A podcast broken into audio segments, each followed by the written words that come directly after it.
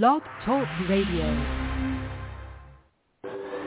Welcome to the Paula Price Show, where you can experience scripturally organic, culturally unmodified teaching, get answers to your questions, and receive powerful prayer from your host, Dr. Paula Price, author of the Prophet's Dictionary.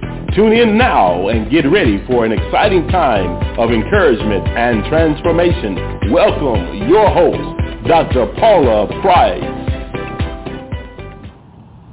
Listen, this is a time to bury yourself in the Word of God, listening to the Word in my office, in my house, in my bathroom, and just reading it, studying it, listening to it, revisiting notes. Um, you really can't immerse yourself enough in the Word of God because it does remake you. It renews you. And if you think of it like your body where we need to shower often because no matter how often we shower, we're still decaying. We're still you're just going to not smell pretty whether you run a mile or you don't. You ever notice those days where you're just sitting around at home, you're like, what is that? Oh, that's me. I need to take a shower and I haven't even done anything just being on the planet. You're breaking down. And, and so the word of God, you need that constant intake in your regular diet to keep you clean, keep you straight, and to keep you moving forward in Christ. There's a statement that, well, there are many statements that Dr. Price made last Thursday, but last Thursday she said that God is working on making you like Jesus, not the church. And many times we assess who we should be or not be as Christians or the elect as, as we are emphasizing now, the apocalyptic elect of God. Uh, we measure that by what the church does, not by who Jesus is. And that's a really big thing to remember and hone in on because if you are assessing yourself by the wrong standard, then you will receive the wrong results. In my earlier years with Dr. Price, whenever we had arguments about um, not maintaining standards, so Dr. Price would say things like, people live like this, this, this, and this up here at this standard, keeping a place clean, keeping a things keeping things in order, that sort of thing. And then um, somebody would say, well, I know somebody who doesn't clean their house every day. I know uh, people who don't do this and who don't do that. You listen, Prophet Norma's laughing because she's been here that long to be in those conversations.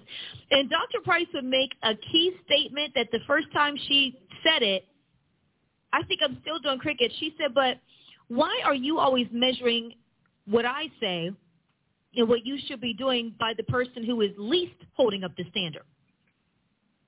Why aren't you reaching up? Why are you always reaching down? Why? How come every time we're teaching about you being up here, you're letting me know how many people live down here? This is the problem. And I thought, ooh, that is so true because going back to rebellion starts in the heart, also from last week, a little painful moment right there. Got a little something in my throat. Rebellion starts in the heart and how you'll know what your true, true, who your true self is by the first thing that comes to your mind, even if you restrain it from coming out of your mouth. Because if you're really well trained, you won't say it because you know better. But you'll still think it. So you'll say, okay, but you'll think, you know, not everybody does that. I mean, that's just ridiculous to do. I mean, how can? And, and this is how we are in Christ. With well, I mean, nobody's perfect. Nobody was perfect but Jesus, and and all these standards, and nobody can live up to that, and nobody can be. And, And so we ignore the scriptures that talk about us being perfect in Christ, and the things that actually do bring us up to our Godhood standards and status. And and in that, with this statement about God is working on making you like Jesus, not the church when you're battling, when you're going through, when you're pressing to break through, are you comparing yourself to the church and its failures? Because we don't even compare ourselves to the people who've done it right in the body of Christ well, so-and-so isn't doing that, and they have 10,000 members. Well, and What's uh, worship team wears ripped jeans, and they have six albums, and they've sold this many, and they're making that much money. So what's your problem? Because we're measuring ourselves by what the church is doing and not who Jesus is, we're not thinking about how we have an eternal destination obligation and responsibility, and the spiritual ramifications and consequences of our decisions because we brought everything down to the evangelical. It's all about love. It's all about feeling. It's all about whatever and not about the eternal Jesus Christ. We're very short-sighted like a bunch of kids. You're trying to tell your kids, this habit is going to lead to this result. Oh, mom. Oh, dad. You're just, ah. Okay, wash the dishes every day. Run the vacuum. Wash your clothes. Make your bed. Oh, you're just doing this and I just and as soon as I have my own place and I'm not going to and I'm so tired of you telling me what to do and we do act like a bunch of kids with Jesus Christ. Kids in the kingdom. Can't wait. Where's the candy? Come on, where's the junk food? We want the junk food ministry. Where are the sweets? Where are the treats? Don't give me those vegetables. I don't want to eat that salad. We want to go to a church that's on carbohydrate overload and like everything you eat is a carb, you know, carbo Christians. Oh, you Carbo Christians, just everything's carbs. Everything turns to sugar. Everything puts you on a high. And if it's anything organic, anything holistic, oh, where's the flavor? That's that's no fun. That's no this. That's no that. And that's how we are in the body of Christ right now. When you see the things what, that the overwhelming majority of people are following, I'll say this. I won't even say it like that because that might not be accurate. What the media, even Christian media, wants to be trending. Because a lot of times you think that because it's in the media that it's actually pervasive or more pervasive than it is.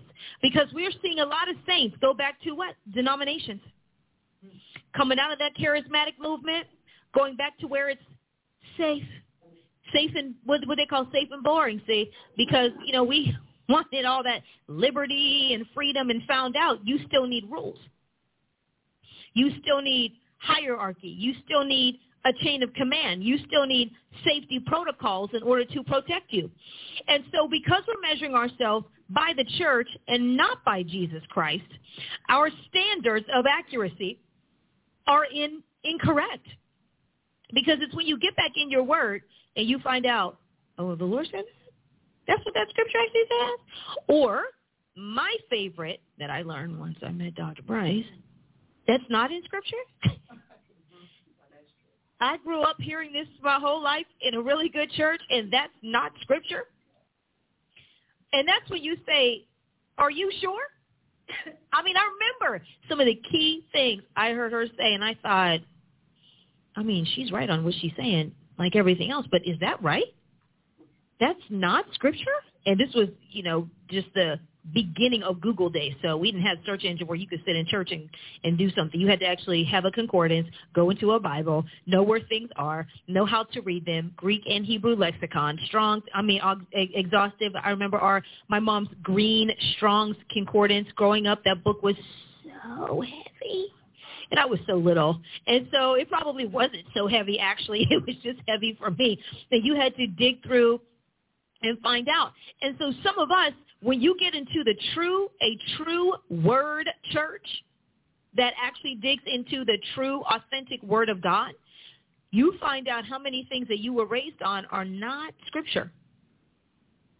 I went to a Christian university, uh, went to ORU, and they said uh, the whole creed that Oral got his mandate that he got from God, like we say here about Price University and things like that, all the students knew.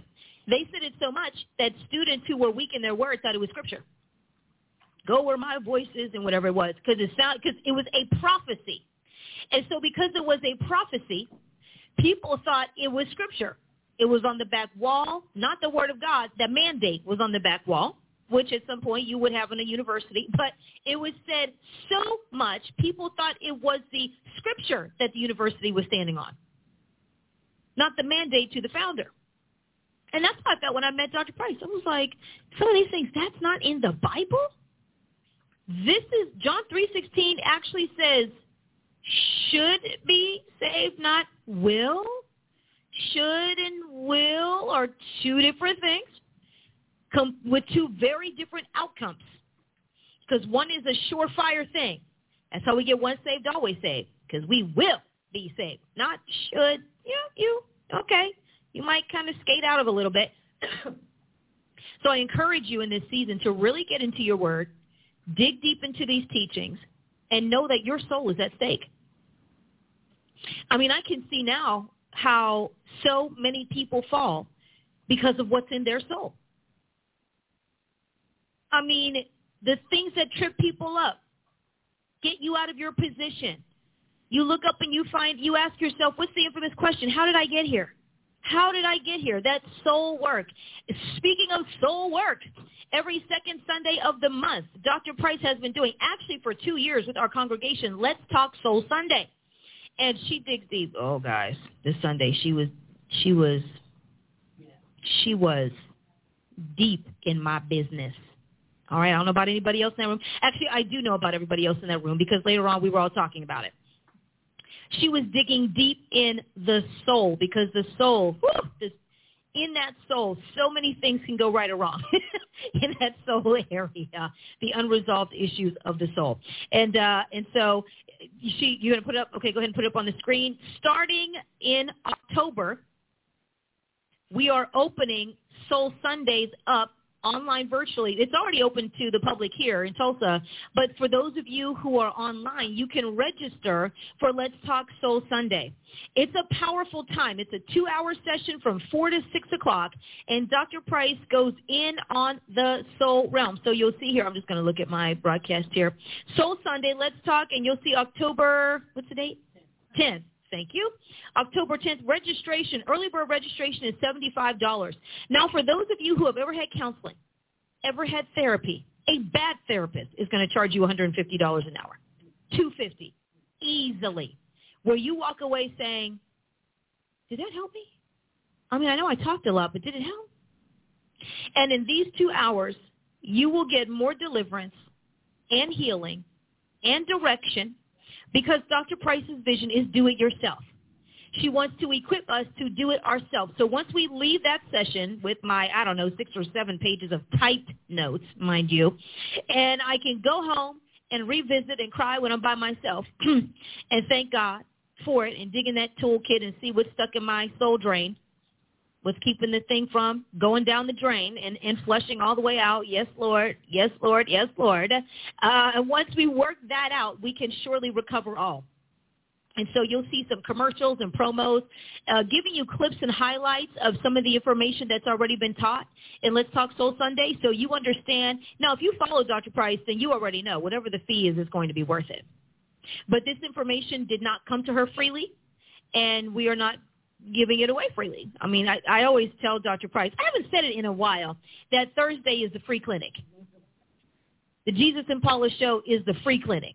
That's when the clinician is in, and you know they bring in one of the top surgeons or doctors from the area, and they work in the free clinic, giving back to the community.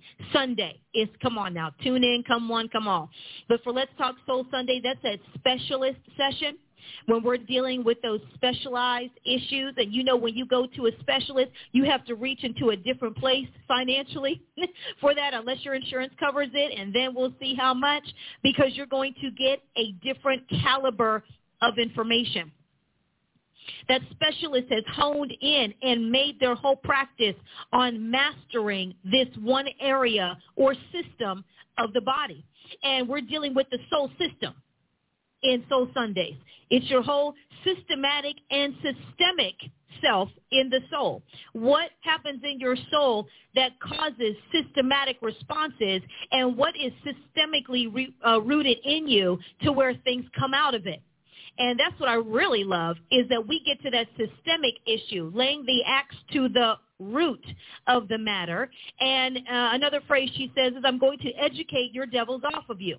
When you walk out of Soul Sunday, you understand. Whenever you read how many times understanding is in Scripture, how you need to have understanding. Jesus praying that the eyes of their understanding are open, and then he could do other things. And, and uh, the Old Testament talking about your understanding. So when you understand, you're standing under, understanding what is under you, what is standing under you, then you can be solid in your foundation. When we walk away, we might have a slight limp. Whoop, she got me in my thigh. you know, in scripture to wrestle with that angel boy. Sometimes you're wrestling. And if you are somebody who is wrestling with the devil, I'm telling you, you need to enroll and register in Soul Sunday. You're going to get more information about how you can do that. It's going to be streamed on two platforms, Facebook, and it's a paid registration through Facebook. So don't say, well, I'll just wait to see the go live notification. It's a closed thing. And then we're also going to use the Zoom platform for those who are not on Facebook but still want to participate.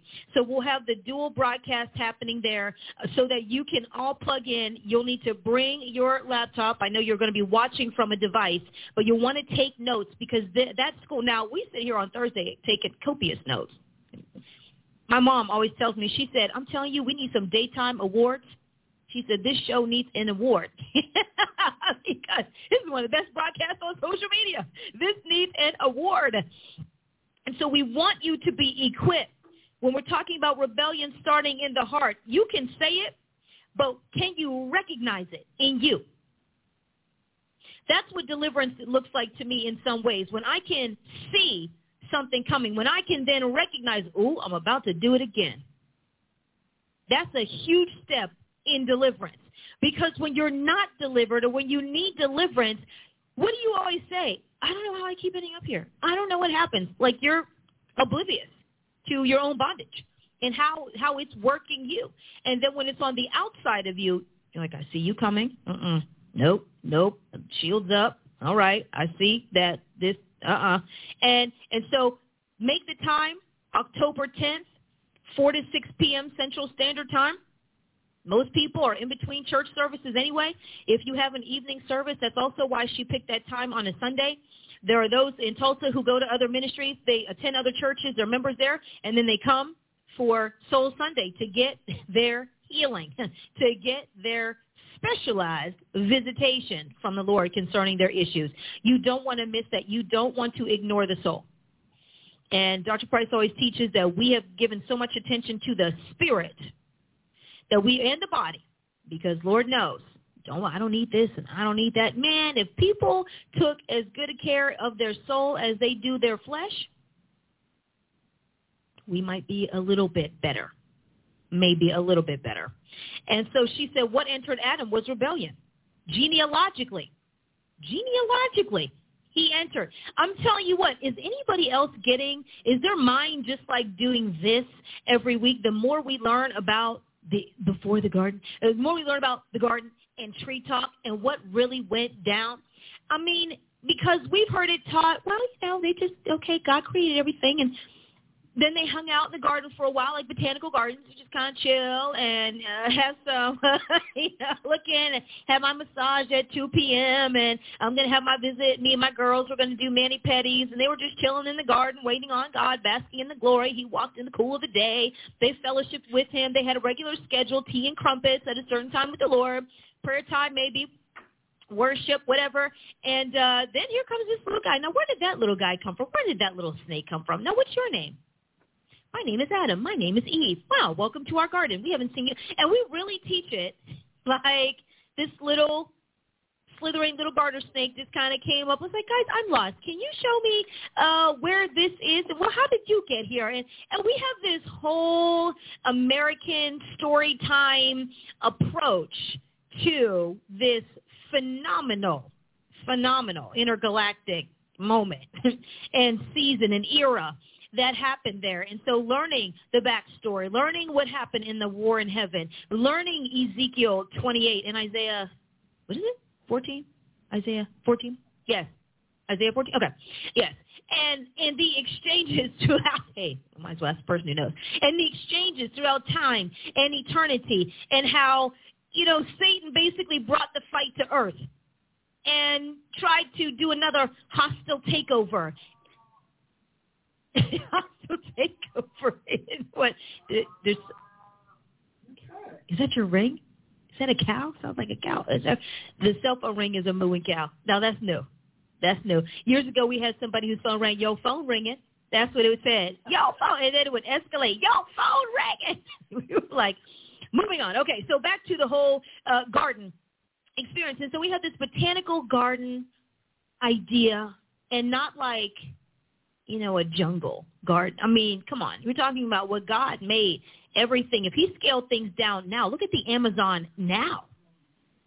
Can you imagine what truly, no, we can't. Because, and, and when Dr. Price made this statement, it made so many things make sense as to why we really sometimes can't conceive what life was like at that time because we only know the fallen version of creation.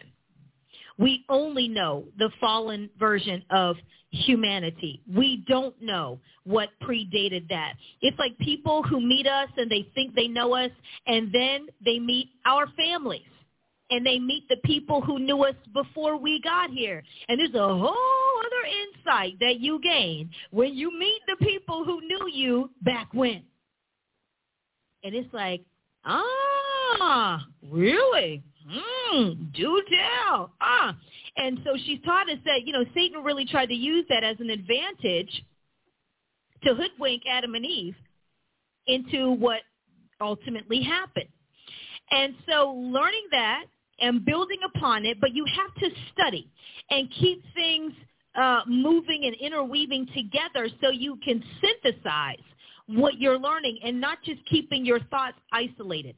Well, this is church and this is the broadcast and this is the school and this is the thing over here, but it is a continuum.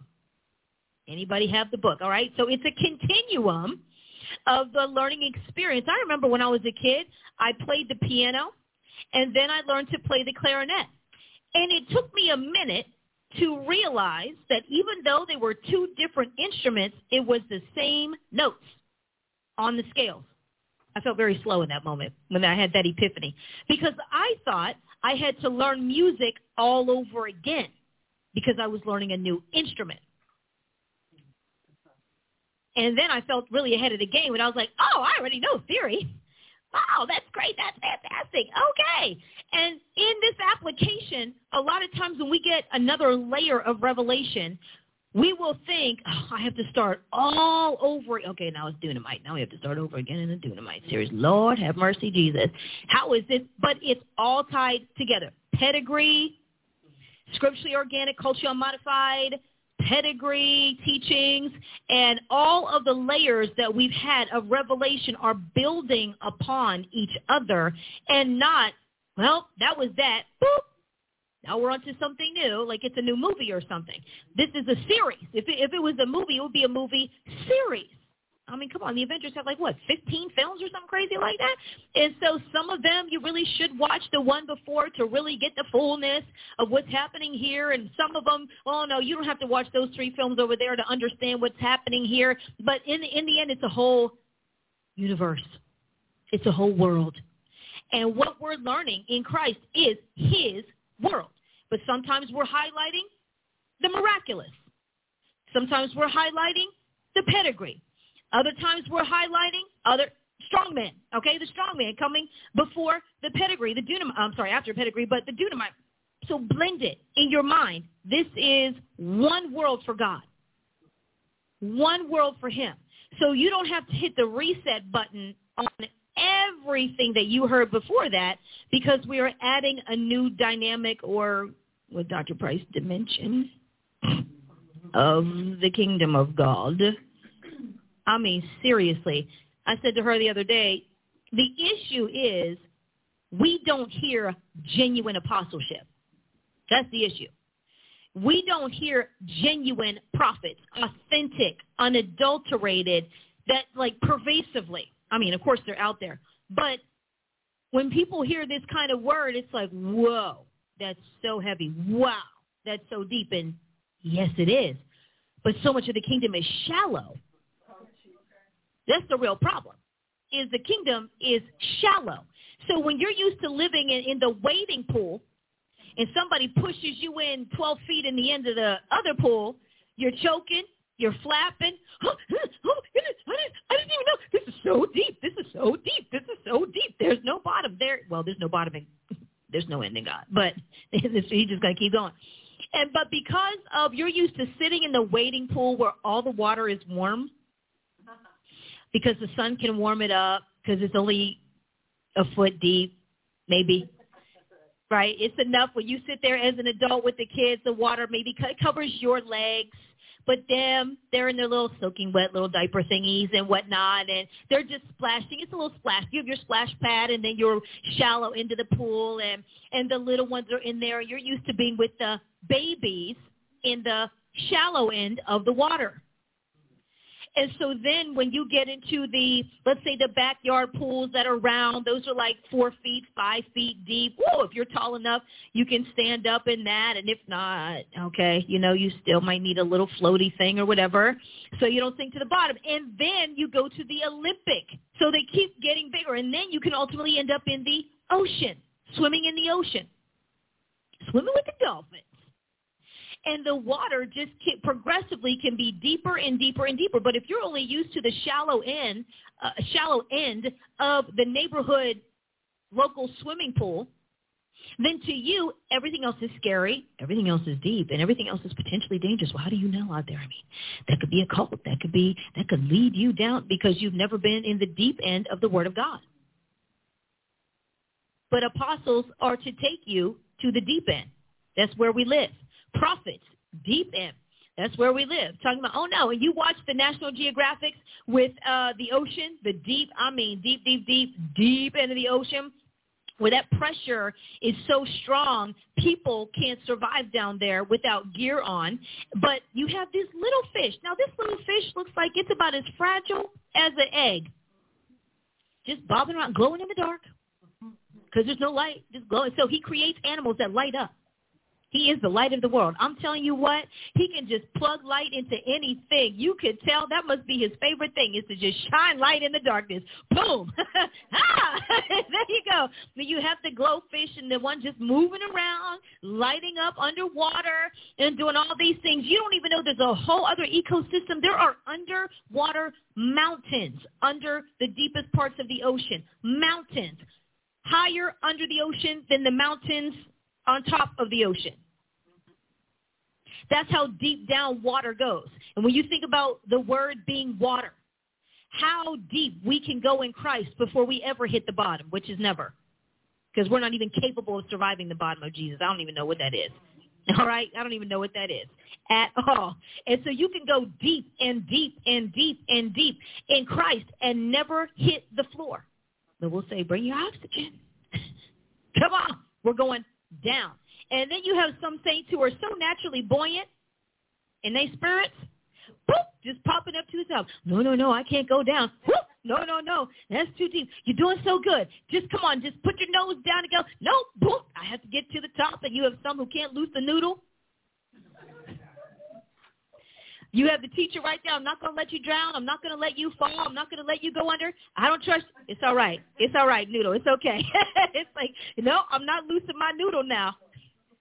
I like a noodle or two. Dr. Price says the amen hand over here, the noodle hand. All right? And you're like, nope. But in God, sometimes you have to loose that noodle and just go in and immerse yourself in the deep end of Scripture, in the deep end of God, in the deep end of the revelation, and accept that the things that we thought we knew about him, we don't know. And separating what is doctrine from what is Scripture. And then finding Scripture that hasn't been so altered by doctrine that it's not even saying what he said. it's like authenticating documents I watched this whole series, uh, mini series um, about a gentleman who was a forger, and he forged documents in the Mormon denomination to unseat the stability of the entire church in the 80s. And he did it on purpose. He was raised Mormon and so resented it that at 14 he decided he was an atheist and lived his whole life as a lie, as a Mormon, and began to develop his forging techniques at 12 years old and began to master lying and deception at 14. At 14 years old. He developed his own lie detector systems. He developed his own aging systems to um, age coins and make them look older. And so when he would send them off for authentication, they would be certified as authentic because it passed all their tests. And you know what he said? He said, well, if they said they were authentic, then they were. It didn't matter that they weren't. And in his mind, he had his own standard of righteousness to the point where years later as an adult, he ends up killing two people that he knew to cover his crime. To, I'm sorry, to delay him being exposed is what he said. He knew he was ultimately going to get caught and to delay it. But he had been working on it from the time he was a kid. Master, he passed the lie detection test higher than anybody in the history of this guy's FBI career. He said, I have never seen anybody score that high on the lie detector test. And in the end, they give you the fullness of his history and says how he has been working on deception from the time he was a kid. This is why we need these offices being in their office. For people like that who are out there and everything they do passes the truth test because to them their lie is true. Those are the hardest ones to discern, the people who believe their lie. Well, he passed the lie detection. That's because he believes it's true. She believes it's true. Very interesting things, and which is why we have got to be in the Word. Last week we talked, was it discernment? Wait, when did we learn discernment? Was that last week? Was that on the road? Was that here in the spirit? in flesh? Discernment was recent, all right? Whether it was, think I've heard it a couple of times recently. Anyway, when she talked about skill and discernment together, this is what, huh? Joliet. Okay. It was, Dr. Price was there. That's the common denominator. And I think it came up again in Soul Sunday. All right. All right. And so learning about discernment and what it isn't and what we think it is, but the importance of that faculty. She said these things are faculties, not just gifts but they're faculties and resources, well, faculty and not just resources, but a faculty. And knowing that we are in that age, look at where we are in the church. Look at where we are in politics. Look at where we are in media, in health, in everything. Our truth radar has got to be so high and always on that we're testing words all the time as the palate tastes food. We are testing those words. Is this doctrine true? Is this report true? Is this diagnosis true? Is this uh, other thing true over here? I mean, we have never worked so hard in our lives, in our waking hours of the day, to get through the day. I mean, I don't know about anybody else, but at the end of the day, I'm like, bye. Wow.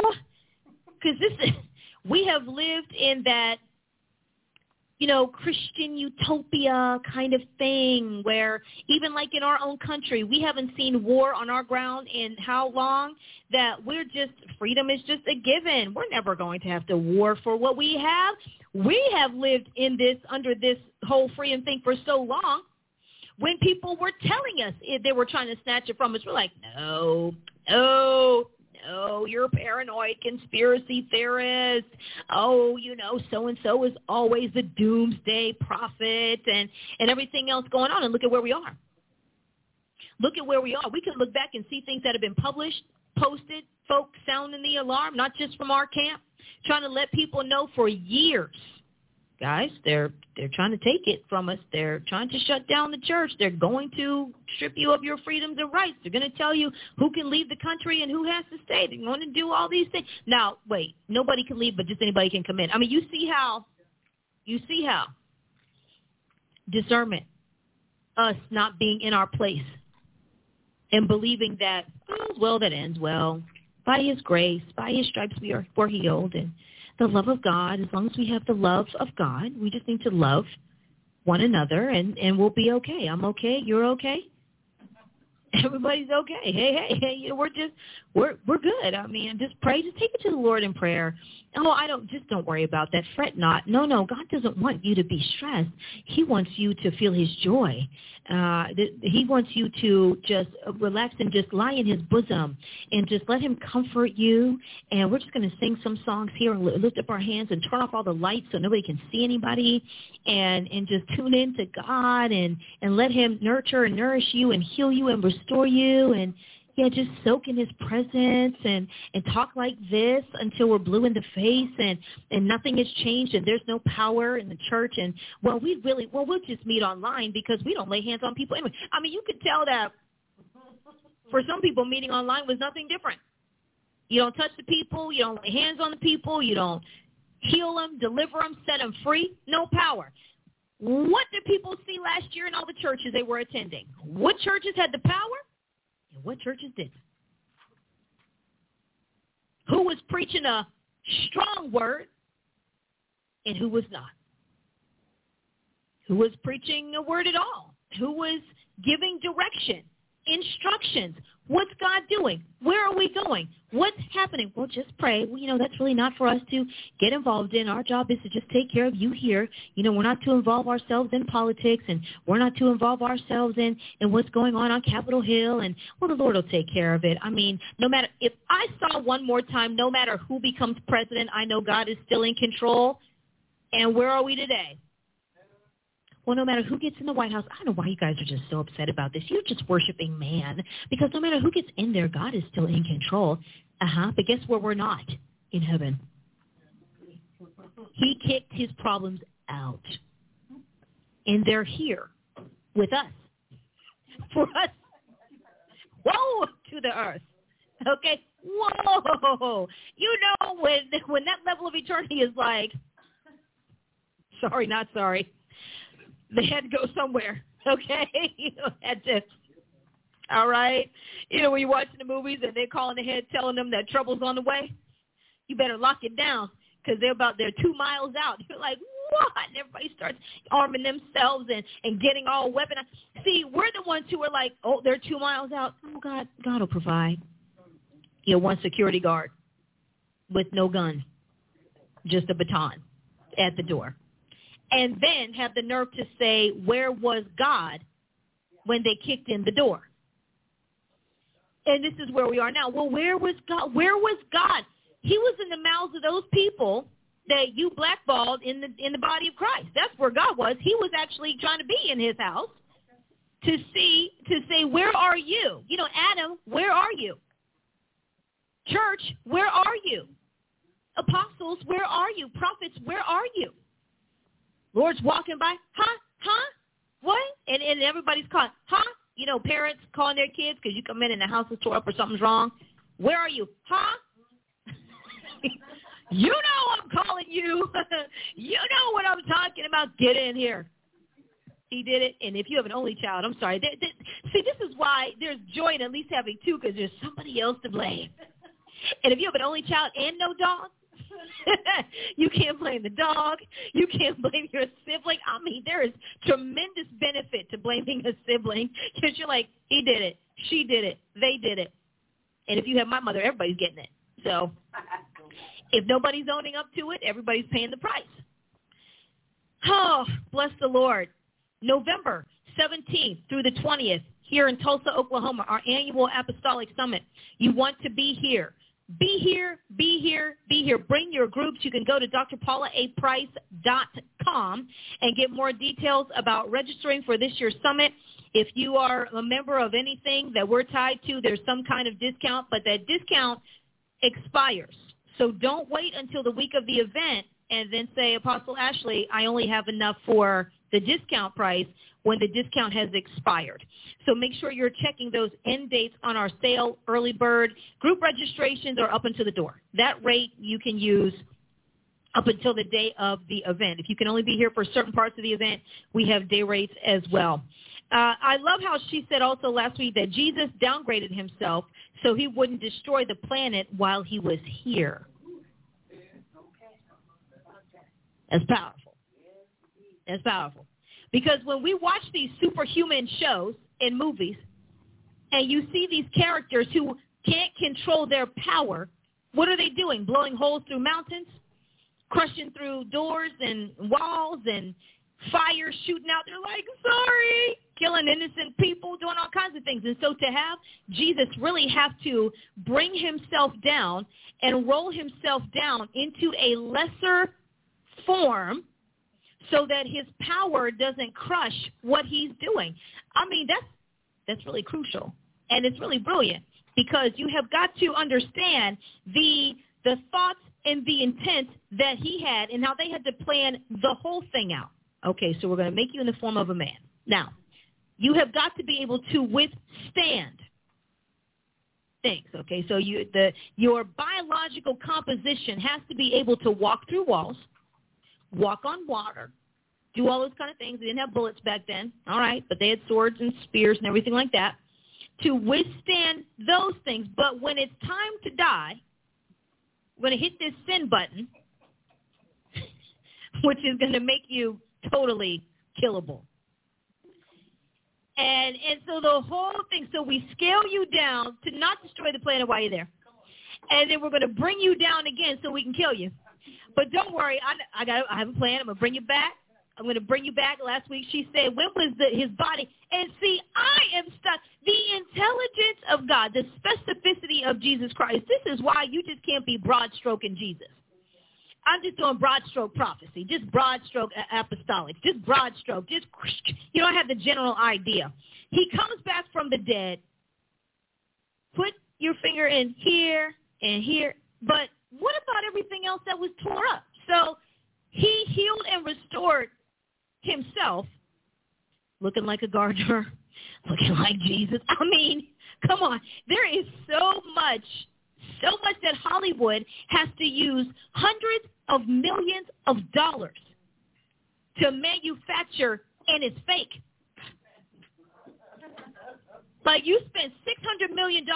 Okay, so you spent $150 million to make this film for all this CG animation and special effects. You understand that Jesus is a special effect.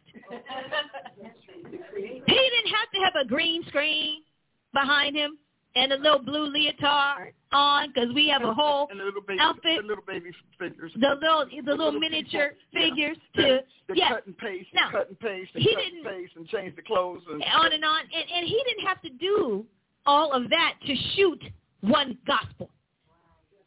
Okay, well, you know, okay, we have to line up. He said, I am. I am all of these things.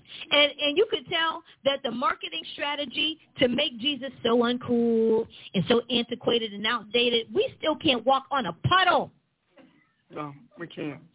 Talk about how dated Jesus and, is. And, and when we when we get gang jumped, we can't disappear and walk away. No, we cannot. okay. No, we cannot. They jumped on him. He just disappeared, walked away. Okay, talk about getting out of a fight. And he, you know, he had to walk away because no, he couldn't hurt the people because he was their savior. Right, and so, So, he could not have I can't that on on Thank the you. people. We can't have assault with a deadly Jesus A deadly on your creator. Okay, talk about boom. Yeah. We're done. I mean, there is so much for us to learn. And, you know, I want to go back to what you said uh, recently, just a few minutes ago, about gifts versus office. I woke up this morning, Holy Ghost has been talking to me about gift versus office. And he's been doing that, talking to me about it since maybe the middle of last year. So wh- t- why are we here, you know? And having the wrong people in power. You know, a gift belongs on a shelf or it's, you know, a utility or something like that. But what governs it is important, and we've lost that. And so I have been holding this teaching back for a little bit. I need a pen. Listen. I need a First pen. of all, I have like 95 slides for the original class that I will be teaching for Price University. Okay? So I, I got stuff. Got the praise hands in the back. You know, um, well, because as much as I keep thinking, and, and my team knows the truth and knows how this is, I have so much that I want that I have to get recorded. I almost need to be on a nice little retreat. I need at least 30 to 60 days to teach for classroom use all of these subjects that are fundamental to where God is in the future. That's number one. And to who is he's going to use in the future and how they are to be placed. And I've been looking at this and, and so, because see, the, the issue is we don't deal with placement. Come on. We deal with anointing. Oh. We don't deal with attributes. We deal with anointing. We don't deal with faculties or facility. We deal with, Anointing. see how quick you catch on? Hey. We don't measure success. We deal with Anointing. We don't use words like competency, capabilities, cognizance, capacity. We we use words like anointing. And because we only have one standard, one criteria, one metric, one benchmark, yardstick for everything people do in Christ, we are a mess. We're a mess. And we're a mess because all we want to deal with is anointing and charismata. So anointed gift. And so the gifts are running the office. It's like going to work and having the entire company, um, company's workforce do nothing but sing at the same time all day. All day. Or they all just copy paper. Or they all just answer the phone. But there is no variation. There's no variation between the newcomer, the the new entrant, and the top executives. Everybody is measured by and charismatic. So when you ask, how did we get here? Why are we here? And all of that, you have to recognize that when you launch anything from rebellion, because this was a, this was a rebellious break with denominationalism. It was a rebellious break from institutionalism, order, and, and everything that God had in place for the for the goal of giving people individual liberty. Because in the in the world is right, but in the church is liberty. So everybody's individual liberty as they saw it, as they felt it. So we then we, we, we literally individuated what was once institutionalized. And individuated is a word. Go look it up. I have to say that to the saints. So, so we individuated everything Christ. Everything. Everything was brought down to me, myself, my, and mine. Nothing else mattered. And so as we, we now that was fine because I think it needed to happen. It needed to happen because great people were getting lost in dry, stage, stodgy institutions. So I know that, you know, what Satan meant for evil, God used for good. It's really interesting, though, that after that heyday, we're now recycling, going back to institution to prove that the free-for-all didn't really work and that individuating everything Christ and kingdom will deteriorate it, if not just completely disintegrate it. Because division, a house divided cannot stand. Hear me, because this is important. A house divided cannot stand. That means that if five people are living in the house and we've got five different ways of living, that house is on Doom Street because there will be constant fighting and contending. There will be competitiveness. There will be conflict over and over and over again. Rivalry will be the order of the day. Does that sound like the church? Yes. Today. Because, see, Satan is not divided. We can talk all of that stuff about we better than devils, blah, blah, blah, but yet, but yet, here we are. Satan is not divided. Jesus himself said, if Satan cast out Satan, how will his kingdom stand? Now this is the maker. This is the creator, the author and finisher of our faith, of our existence. If Satan cast out Satan, how will this? He will not divide his house because, and I want to say this, and I'm going to keep saying it, because if we're on the theme of, excuse me, why wise as serpents, harmless as dove, if that's the same theme that we're on, then we need to be very clear on what God means. So Satan was not born on earth. I'm probably going to say that a hundred times, maybe 500 times before I leave this planet, because we need to get clear on our misconception and misperception of his origins. Yes. Mm-hmm. Amen. Because you cannot go to the root and not meet origin. You can't lay the axe to the root and not uncover origins. The root system tells you everything about what you're living, what you're experiencing, what you're eating, the root system. So when, when John the Baptist said, lay the axe to the root, that's a main uh, objective for a prophet. Amen. To root out, to identify root, because we always have to be in the origenics of things. We cannot just be in the fruit. See, the charismatic is about the fruit. What you see is what you get. That's the WYSIWYG. It's about the fruit. It's not even about use as much as it's about expression. We've got to show our gift. We've got to express. We've got to publish what's in us, publish our endowment. And so here we are today, and I'm going to make a case that I think will, but also kind of topple a little bit this gift, my ministry gifting. When I first got in God, I, I worked for the Bell system. I was a major account executive. I had large accounts all throughout the country, and my job was to increase revenue, uh, obviously to place my product in their businesses, and then to maintain the account so that the revenue it generated would increase, but it would also lead to more products. In order to do this, I was we were put into a 15-day, eight I want to say eight to seven, eight to eight training program, six days a week. 15, and you had to be there at 8 o'clock in the morning. And if they said you, if you, they said you were going to get off at 8, don't count on it. And then after that, you had anywhere from three to four hours homework because they needed to get this thing up and running quickly. So it was that's what it was. That's what I did. And now, and I did it with all kinds of people. I was probably one of the most unlikely candidates. But how many of you know God doesn't care about the likely or like unlikeliness in a call?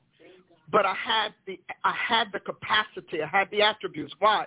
They had a very stringent screening system, assessment system, and it was no joke. And um, and I will tell you, the Lord blessed me. I did extraordinarily well, proving to be proving to be a likely asset. See, we don't assess anything except the. Anointed. That's it. We don't really assess. We sit down and talk about potential leaders by how they affect the people, not how they achieve God's goal. Yes. God rarely enters into a lot of these positions that you see today. And it's about the people. Well, you know, there's the people. So we have a lot of Sauline, King Saul leaders. Saul was gifted. He was appealing. He was talented. And he was a businessman. Businessman has lost some of the family's inventory, but he was a businessman. So we don't think like the kingdom. We think like a clan. We're very tribal. And, and remember, we had that whole season of being tribal.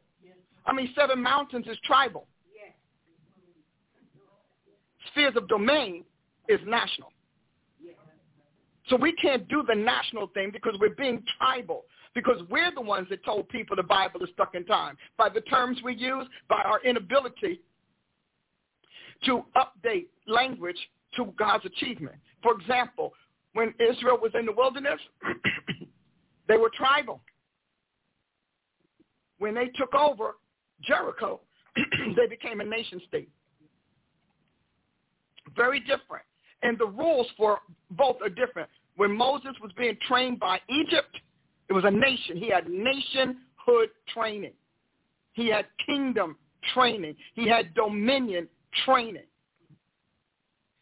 Then God ran him to Midian so he could learn how to handle tribes. Because even in Egypt, the slaves were kept in a tribal consciousness, a tribal mentality. Now, tribe is very sequestered, very secluded, very um, ethnic defined. Nations have all people. So when, when, when people started talking seven mountains, if you look in my writings, I don't use the phrase at all except to explain what I use. And I use spheres of domain because dominion is what nations acquire. A tribe can be taken out like that. Nation a little harder. Look at how they're pushing against us. Because we're a nation. And so when you start thinking about that, then the mindset of the tribe, the clan, and the tribal leader versus the national leader, very different. Because in the wilderness, uh, uh, uh, you're, you know, as nomads, you have to find water and find food and find ways to store it and all of that, and then, you know, obviously distribute it to your populace. When you are in a nation state, you've got aqueducts, you've got silos, you've got a whole different structure and infrastructure for taking care of the citizens. See, because in the tribe, we're all relatives. See, the clan, we're relatives. We're all from the same ancestor. But in the nation, we can have we, we, we that population can be mixed with a lot of different things. And I'm saying this so that you'll understand why gift versus office is important and why our lack of that distinction brought the church to where it is today. Young people can pop in, people, leaders are falling like crazy, and they can't answer the issue. They can't answer the issue because they were literally occupying the station of a nation, behaving as a tribe and a clan. So they went primitive, went back to the primitive foundations of civilization. And so I'm saying this because I need us to think differently. And if we don't begin to think differently, we can't resolve this. So when and I, I just gave you that as a little bit of um, as a little bit of a um, what do you call it? Introduction in the way of a little bit of an introduction.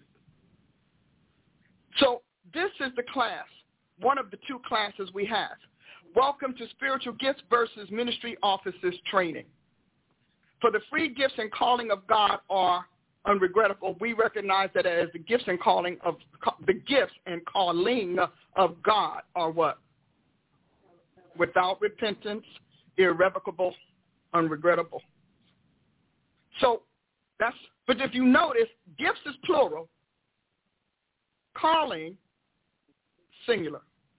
You have one calling in life. Now, you may go through the process of developing your gifts sequentially for that calling. You know, you get education, you go to training, you do that. But we only have one calling, according to this passage. Now, we might say, I'm called to do a lot of things. No, no, you may have a lot of assignments. You may have assigned tasks, but you have one calling.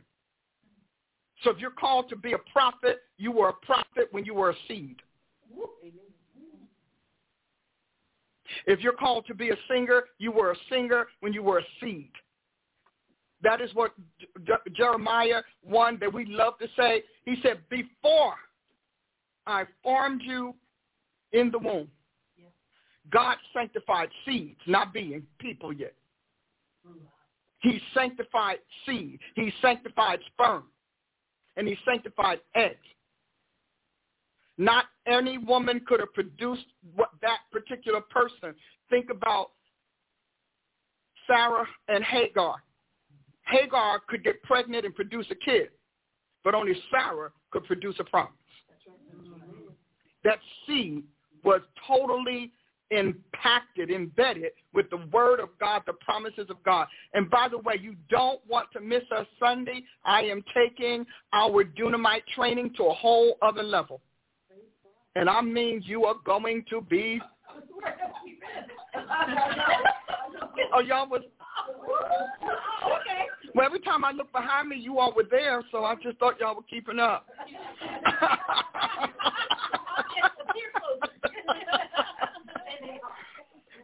So you don't want to miss that because the whole God is biologic, bio, uh, and God is biotic, and biologic is going to be wrapped up in a wonderful package. You don't want to miss it, whether you're here or not. But anyway, getting back to it. So God ordained seeds. Psalm 139 through 18 talks about our individual books, that God wrote a book on every one of our existences. That's already a case against abortion.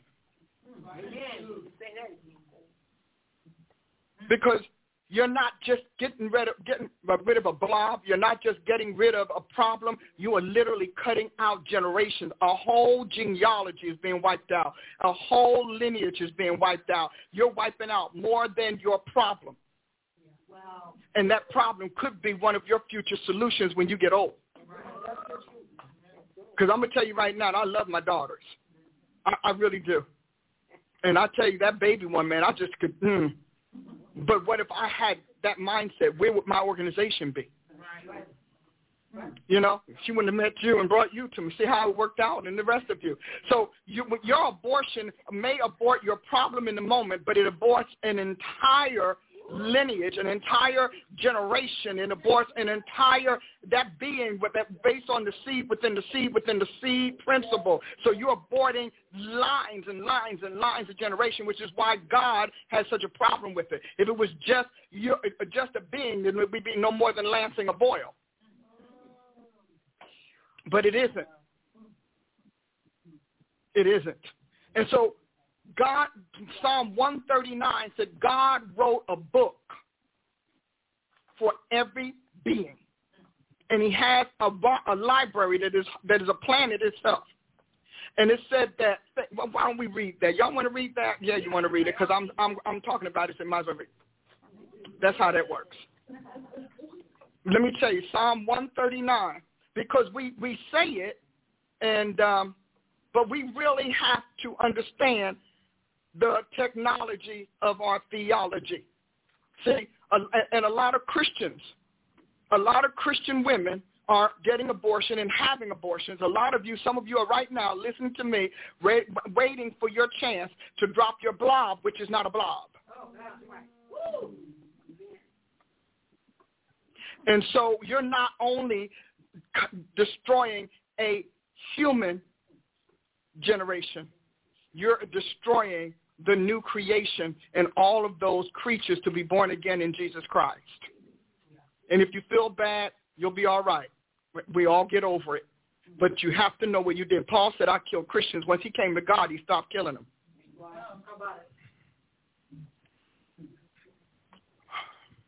So we like this. We're starting, I mean, I love the way he wrote this. You know, um, I want to start at 13. For thou Thou hast possessed my reins. Thou hast covered me in my mother's womb.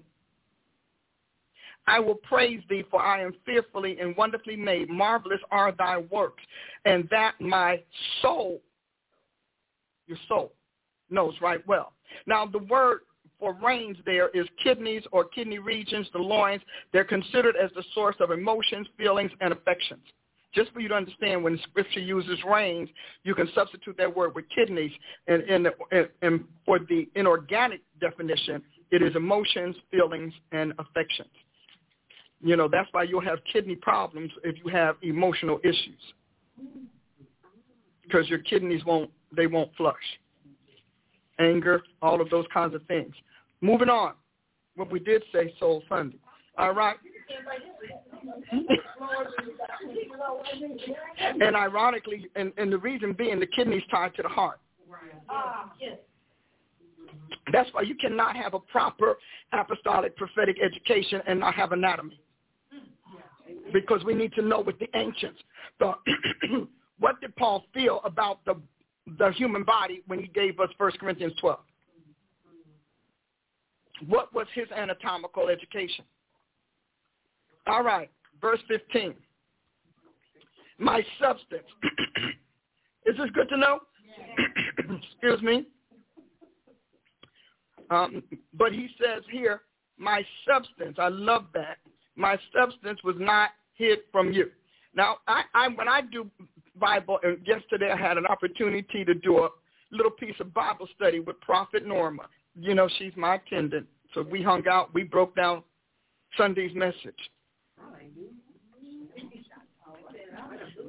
Tala said, Sheeta and I mean, we went in it, you know? And um but I I want to read this because it's important for you to see it. And for, from the 15th says to me says here, my substance. which is here under the definitions. I just want you to know. Listen, it's uh, Otsem, Otsem, O-T, oh yeah, O-T-S-E-M, and for those of you who want to research H, uh, H6108 and Strong, but it says my power, my bones, my might. Isn't that something? Uh, you know, and my joints and ligaments. In other words, everything, bones meaning skeleton, the skeleton.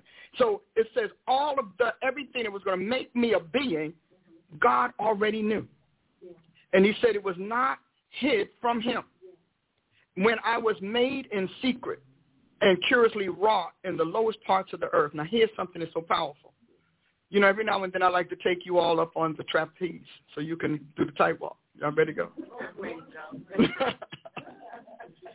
He's saying something very interesting. He said, my substance was not hid from thee when I was made in secret, which we, consider, we consider to be the womb. Is that right?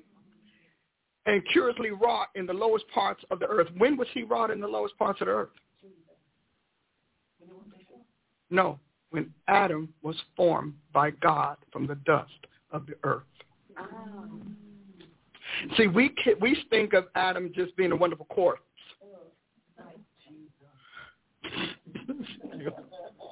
that that's cool thing. okay, so he's saying when I was wrong, coming from Adam, when God created Adam in the dust of the earth, he, he, he created him spirit and soul, but he formed his body then all of the earth's material were used to make him a living soul.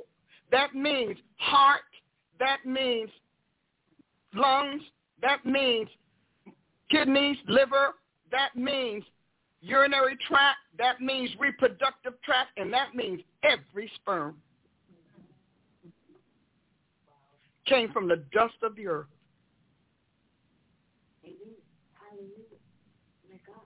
Now we take it for granted because we read things and we just, uh, you know, we go on. But that's not how God operates. And he said, Your, my, you know, thine eyes did see my substance being yet imperfect. Now, imperfect meaning that a mass. Here's the thing. Substance here, H1564, talks about being uh, the wrapping, the unformed mass. So before God sculpted it into a being from dirt and dust, I'm just so I'm eh, moon the. We don't even know what fluids he used. How did you turn that dust to skin? I need to. I want to understand that. Okay, if they do, baby, they're gonna be gazillionaires. Okay. So it's saying, but it says here being yet un, uh, unperfect, but also it says embryonic. God saw us as an embryo. And then he saw us as a zygote, then he saw us as eggs, then he saw us as sperm. But God did all of that. Now, if if the man didn't do enough.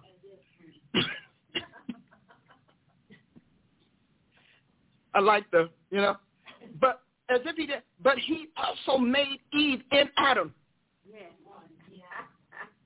in that same corpse, he made that woman in Adam so that whatever rib he took, that was her basic material.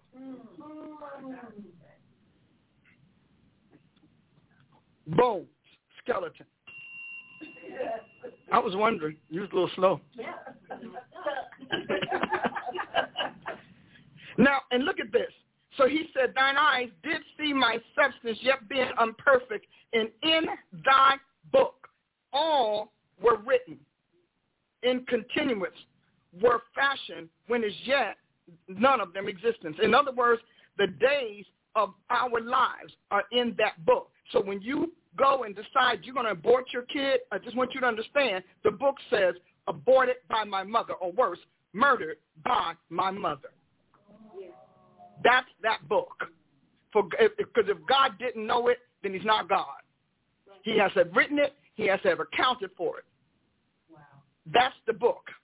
And when you go in the, the end of your life, if you don't repent and ask God's forgiveness and become part of the solution, so you can't just repent, say I'm sorry. You must then take up the charge of the solution. We all did. Everybody had to understand it. So we all, you have to grow. So now there are just a couple of ones. I like to do this because it's important. Psalm 139 says under the Tree of Life version, it says, for you have created my conscience.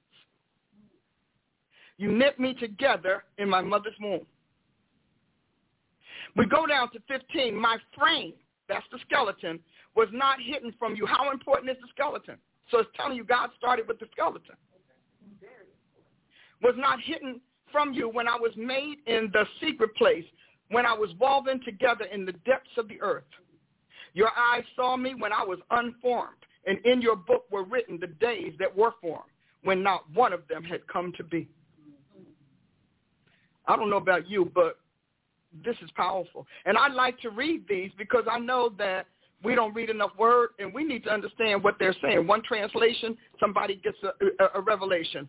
So, so in the uh, the Passion translation of the Bible, you formed my innermost being, shaping my delicate inside and my intricate outside, and wove them all together in my mother's womb. My God.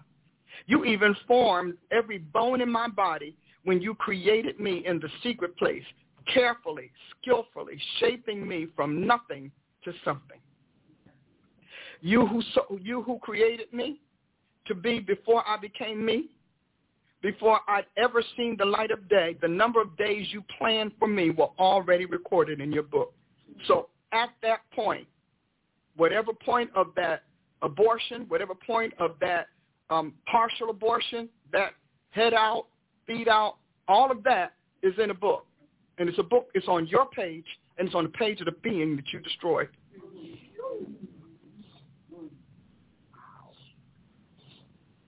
Well, and you're going to say, well, I just don't believe in the Bible. I'm, I'm sorry, I just don't believe in the Bible. You don't have to believe in the Bible. Science is telling you that's how it works. You don't, you don't have to listen. God does not need a Bible to be God. He was God beforehand, and abortions and all of that go all the way back to Enoch, and probably before. They they had classes. Devils taught classes on how to tear babies from the womb.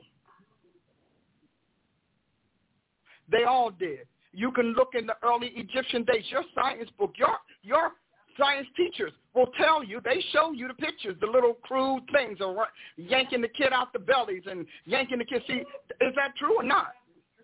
So you don't have to read the Bible. Just read your own history. That's what I had to learn. So I just wanted to have you listen to some of these translations because, um, the, for example, God's word says, my bones were not hidden from you when I was being made in secret, when I was being skillfully woven in an underground workshop. Underground. Your eyes saw me when I was only a fetus. Every day of my life was recorded in your book before one of them had taken place. I, I, like to hear that. I like to read these because it's all the same. And, and, and, but I like this here. The days scheduled for my formation were inscribed, even though not one of them had come yet. So when God made Adam, everybody was made.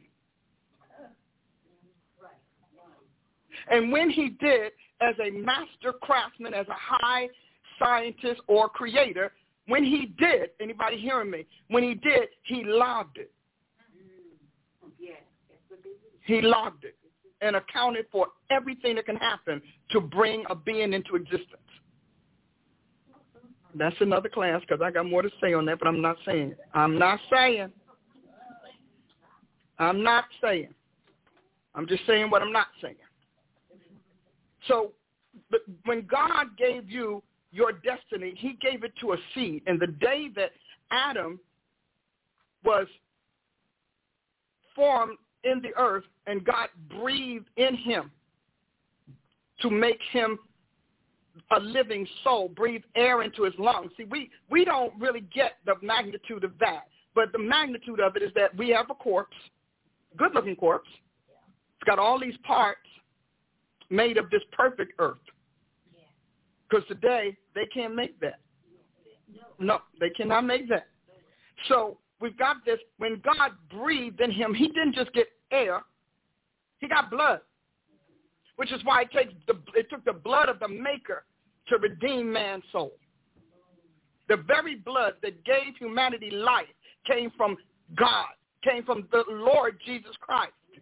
In order for humans to be redeemed, they have to be bought with the same thing that gave them value, in kind blood. You didn't hit the bell. Okay, I'll hit it for you. She usually hits the bell. Hit that Liberty Bell. oh, yeah, you were really excited, weren't you? But I want you to understand. See, Adam's blood came from God's breath.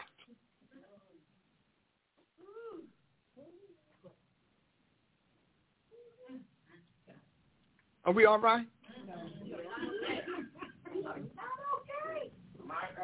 That's why he said he's made from one blood. Everything in heaven's world one blood. Redemption requires us to cease being different blood types to become the one blood of the man who shed his blood for us. That's the power of blood. That's you understand now what the whole blood sacrifice and stuff is all about. If you're not intelligent, how are you going to retain this man's kingdom or recover it? So God breathes into Adam the blood of the Almighty. Now understand,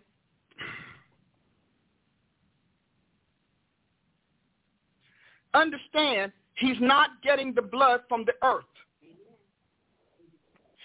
But he is commanding it to be sustained by the earth. That means everything that's in the dirt was in that blood that he breathed in Adam. Okay. I'm going on. Because y'all going to fall out on the floor here. How y'all doing? Social media? Hey! Again, I didn't even get started yet. How you flatlining? Okay. So how does this pertain to bring it all back to ministry, to spiritual gifts? It brings it back to the fact that that calling was also breathed into Adam. Every sperm, every egg was assigned a calling. If it was assigned a calling, then it was also equipped with attributes, gifts, talents, endowments, etc. That is why it is important to God that we place people properly. Despite the distortions of Satan's takeover of the human genome.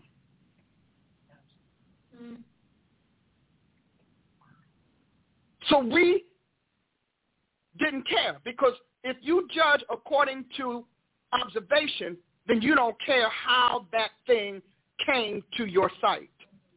If you are one who deals in the archetypes and the prototypes of anything, you are very concerned with origins. Origins. I said to you before, John the Baptist, the prophet who foreran Jesus, had to dig in the root. Prophets have, a real prophet has an uncanny ability to, to bore into the root system of whatever it is they're dealing with. That is why, and when you read the prophetic writings, you see that. God said to um, Israel, when he brought him out, he said, I know the inclination of your heart. He said, y'all been stiff-necked since I brought you out. Who do you say that through? Not the priest, the prophet.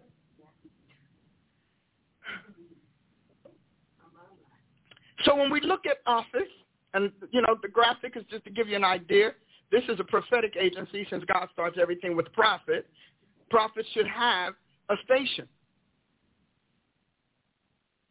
You know, according to the ancient writings, prophets that did not have a station but were roaming back and forth were called charismatic prophets. It's interesting. that It's interesting that yet here we are now. Charismatic prophets, no station, no attachment, no screening, nothing, just wandering from place to place. And they had, the established order had a problem with it because they used to, when Paul talks about sneaking in houses to deceive silly women, they actually ingratiated themselves with people who did not understand or who were outside of the system, and they had these people taking care of them paying their sleeping in their homes, buying their foods, telling them it's their duty to God diverting the funds from the kingdom. And the people not knowing any different, they define the prophetic the way we define it today, which is strictly prophesying, predictive prophesying. That is the only definition you really find consistent with the prophetic. When you want a, a prophet, a prophet speaks the word of God, and God only speaks predictively. He doesn't speak judicially. He doesn't speak academically, scholastically. He doesn't speak revelationally. He doesn't speak anything but prediction. So pro- why? So the prophets are not considered uh, to be as brilliant as they are. That seed of a prophet that that God calls when it's time is a seed of utter brilliance. And you see that brilliance when they're little kids, when they're little tykes, they start having these blurt outs that you're like, how do you know that? And then it gets scared. I don't know. Mm-hmm. I am so looking forward to my own little prophet daycare. I just want to watch them. Cute as they can be. And where, where we nurture them for God before the occult gets to them, before the Avengers impresses them, before DC Comics defines them. That's what I'm looking for. So when you think about it and we look at this, God starts everything with a prophet and it wasn't predictive. It wasn't even prophesying. Abel didn't prophesy anything God thought we should keep. Probably because he knew the flood was coming. Probably God was like, what's the point? You know, I'm going to drown this in a minute. like, what's the point? It won't be around. So when you look at this, and and this is part of the prophetic training class I have. You know, um, it, my dictionary covers a lot of this, but I want you to see the ministry gift versus ministry office controversy in this office thing because are in people. Officers are in institutions. And people hire your gift or engage your gift for official service. Official means representing the one that engages you. Understanding a minister's servant's differences. Office, sender, sent one. The officer has a sender, and the one sent becomes a sent one. This is a representative, agent, spokesperson, ambassador, or emissary, and they don't speak their own words. Jesus said in John's gospel that those who are sent by God speak God's word. So you know these prophets aren't sent by God. Because you don't hear anything God, Jesus, uh, nothing. You don't hear it. They can't teach you God. They can't help you understand God. They cannot give you tips on how to recognize God, how to discern God, how to de- detect his adversaries and his opposition. You don't hear that. What you hear is what? Predictive prophecy. That's it. No way to tell you how it's going to happen. Part of the teachings that we've been doing is there's a the, there's a technology to our theology. There is there has to be.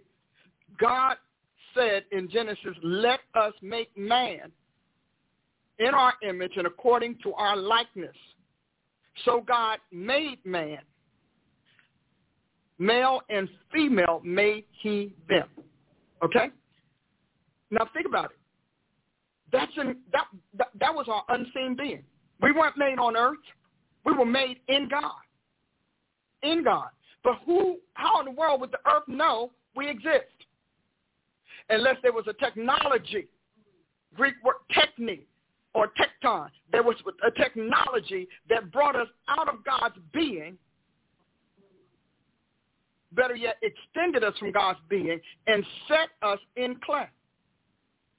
So this master craftsman creates this clay. we're walking around in God, and we, you know, we done had our first Sabbath. It's wonderful, you know. Now we getting ready to leave heaven, leave the God realm, so to speak, and really not leave because again, we were extended until Adam severed us. So, because remember, we were in the image and likeness of God. So we're getting ready to leave. And how does God ship us to earth? Breathing. That's it. And if you ever had God breathe on you, you know that's powerful. But honey, when he breathes inside you, you be like, powerful. How does the Holy Ghost get here? He's the breath of God with on um, spirits which have been sealed in the vault of heaven, shipped here on Pentecost in the Holy Spirit. So when we think about it, when you are talking about an officer, you have a representative, which is going to be the person who presents the sender to you. You have an agent, is the person who is going to, now here's an agent is very different, who is going to um, stand in for the person who sent you. Spokesperson is going to be the messenger, that's the voice. Ambassador is going to be diplomacy, that's reconciliation. And then embassy is a kind of form of ambassador, but they're usually sent with a particular thing in mind. So none of these prophets are in the office. Now, and I say none of them, I mean none of those that are relying strictly on prediction. Because God's got some powerful ones out there. And we're getting ready to, to meet them because he's calling us together for his purposes. But you will recognize it. When you, when you get there, all they can do is sit there and look at you and prophesy. And they sit there and they talk in tongues and prophesy. And they sit there and look around and they look at a tree, get another prophecy. That's all Okay, I got another prophecy. Look at some salt and pepper. There's a prophecy. Okay. But prophets get projects. So we don't just prophesy. Our prophecy, actually, the prophecy that God gives us is the the skin version of the project that we're going to have to build. God shows you how he does things. First the unseen, then the seen. First the eternal, then the temporal. First the heavenly, and then the earthly. Prophets get projects. They don't just raise money for their ministry. They don't just travel around and do the, the TV circuit. She said, bang something. Somebody asked him, bang something. Thank you. Okay. You know it's something when the people be saying, could you hit something? Hit, just, just hit something. Now I want you to hear me because I can prove that. Every prophet in this scripture had a project attached to the prophecy. Come on. As a matter of fact, those without prophecy had projects and ventures that they had to do for God to bring what was had come upon its time of embodiment, its time of incarnation into physical form. When you see form, that's physicality. So every prophet did. But you had to have a particular rank, a particular uh, status, and resources from God. You had to have the faculty and the facility. You had to have the capability, competence, and all of those kinds of things. We don't talk about, you don't need that to predict tomorrow. All you need is to be a good communicator. And ha- a lot of them don't get that.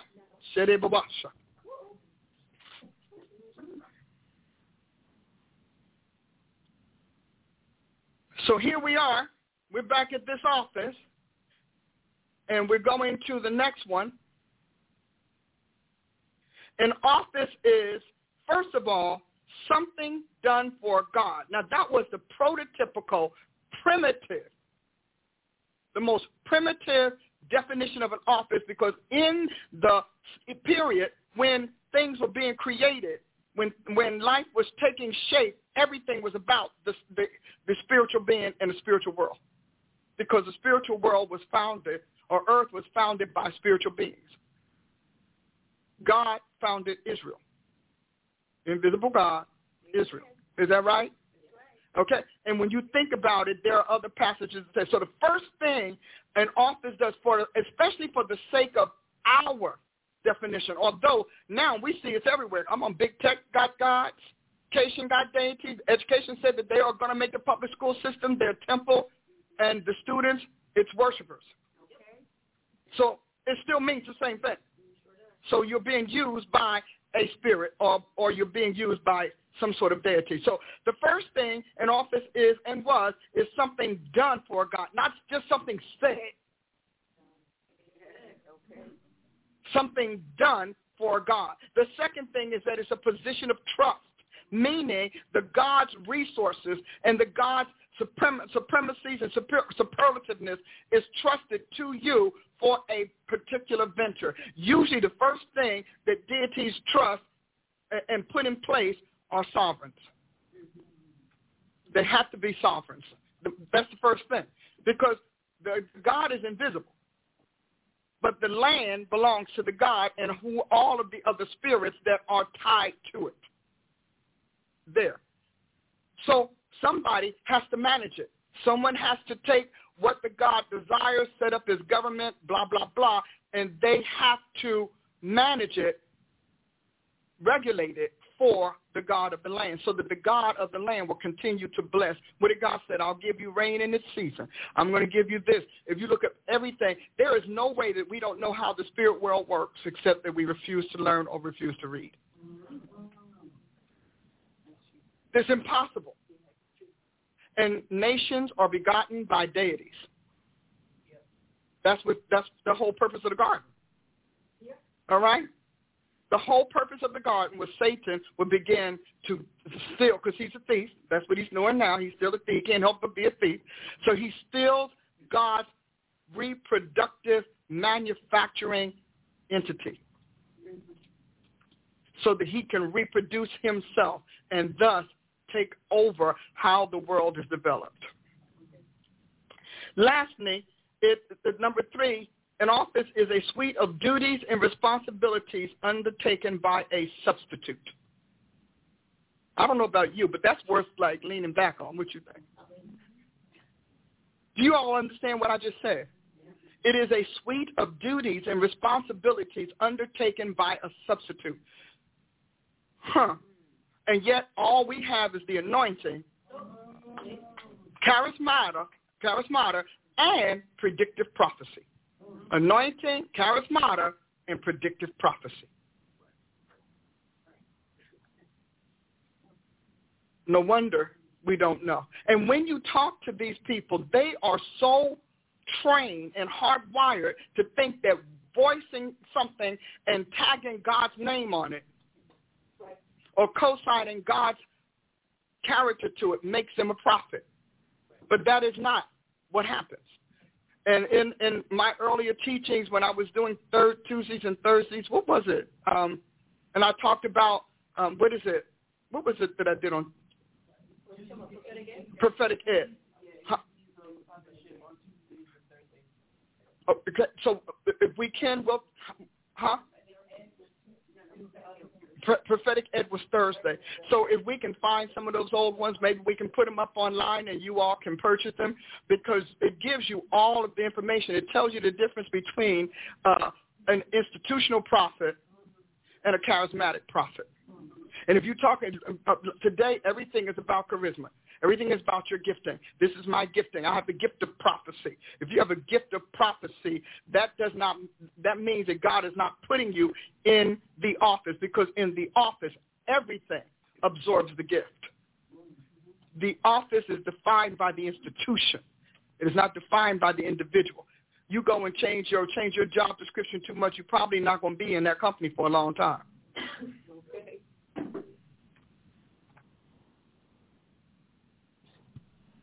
Now, the next thing you need to know, officers use agents. An agent's principle is one who acts through another. So God is the principal one. And it's interesting that he said wisdom is the principal thing. Did he say that in Bible? Wisdom is the principle. Now, I want you to follow how the Bible ch- checks and balances itself no matter how much they try to corrode it. All right? So wisdom is the principal thing. But Luke 11:49 says wisdom calls apostles and prophets. So wisdom is the principle, not the foolish nonsense we have going on. Wisdom is the prophet's principle. Now look up principle and don't get caught up in the principal of the school. Look up principle. Because see, you know, saints be like, I, I know what a principle is. It's, I, I know what that is. I had to look that up. Yes, you do. You need to understand that that term outside of academic circles is what? Okay? The same thing with faculty. Look up faculty and don't get caught up in the university staff. Offices use agents. Now, what is it? I was an insurance agent. I worked for the Prudential years ago and I also was studying real estate to be a real estate agent. So when you think about an agent, the thing that you have to remember is that the agent is given specified powers to behave and to act in remote places as the principal would if they were there. So I'll never forget, you know, I wrote my first policy. I was all excited. And I came back and said, can I do that? They said, but that's why we hired you. I said, oh. Oh. So, and then when I worked for the Bell system as a major account executive, the same thing. The institution is very fussy about who they put in power, who they make agents and who they make officers because they have put their word and their authority in that being, in that vessel. So if that vessel is criminal, is deceptive, is immature, is reckless, that company will suffer the consequences. So when the agent goes off, people sue the company. We don't remember Joe Bean Bud that did that, do we? Joe Bean Bud is your problem. You should have checked him out. You should have checked him out. And so do you all hear hear what I'm saying? I know that this is not the typical, but this is gift versus office. You, I'm giving you information to let you know why we're wrong. So these prophets are standing in these offices just predicting the future and attempting to exercise or exert the authority of the eternal office of Jesus Christ. And the prophet is an eternal office. You can see that in Re- Revelation 19 because the angel that prophesied. See, even when we got the law, they said the law was given by angels. Right. See, angels are running this thing. Judges 2 said that the and when, when Israel had no king, the angels took over its leadership. So that tells me then that this is not an earthly thing that we think it is. This is not Play-Doh and silly putty. Sometimes it looks like silly putty. Sometimes it sounds so silly if you think it's putty. See, did you ever think about it? Because if you look at all of the times that God started with the angels, because if they have a calling, and their calling precedes our calling. And the angels bring our God's callings into the earth realm. When they do, then they attach to that person that God has sent them to support and cohort or collaborate with. That's how it works. So now the angels are not going to help you with a calling that's not on your book. Because first of all, they're they're not stupid. They're like, that's wasteful. You know, I'm not going to back a singer who can't sing a dancer who can't dance. I don't care how how inspired they feel, how passionate they feel, how convinced they are that they're called that. The angels like, no, no, no, because angels are assigned the territories in the realm. We just saw that. Something done for God. So the angels are not, I don't care how much they take. Like we do the stupidest angelic teaching I've ever seen. It's, isn't it dumb? We're like, uh, this is dumb. This is angelic. Come on, somebody, help me. So I don't. Isn't it the stupidest? It's dumb. It's really dumb. And I say that because we don't realize how stupid it is. Because we think that an that the angels are going to be on our side because we um, Hebrews says that they've been sent forth to minister to those who be heirs of salvation.